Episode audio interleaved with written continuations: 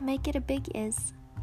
The is that is being now. Think how you can expand in the moment you live in, almost inflate it like a balloon.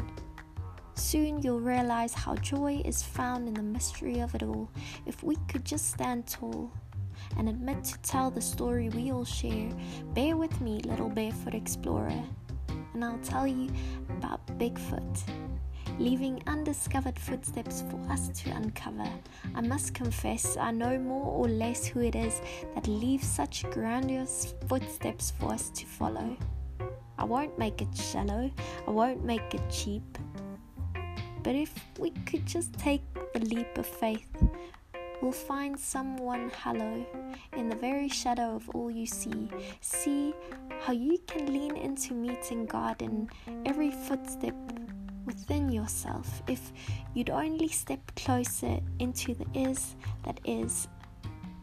I bet you can find grace in a simple balloon if you'd only take a look closer. If you'd only choose to think that God steps closer to see you face to face, face it and embrace yourself. There are inflated moments all around. In every is that is, in every step He is.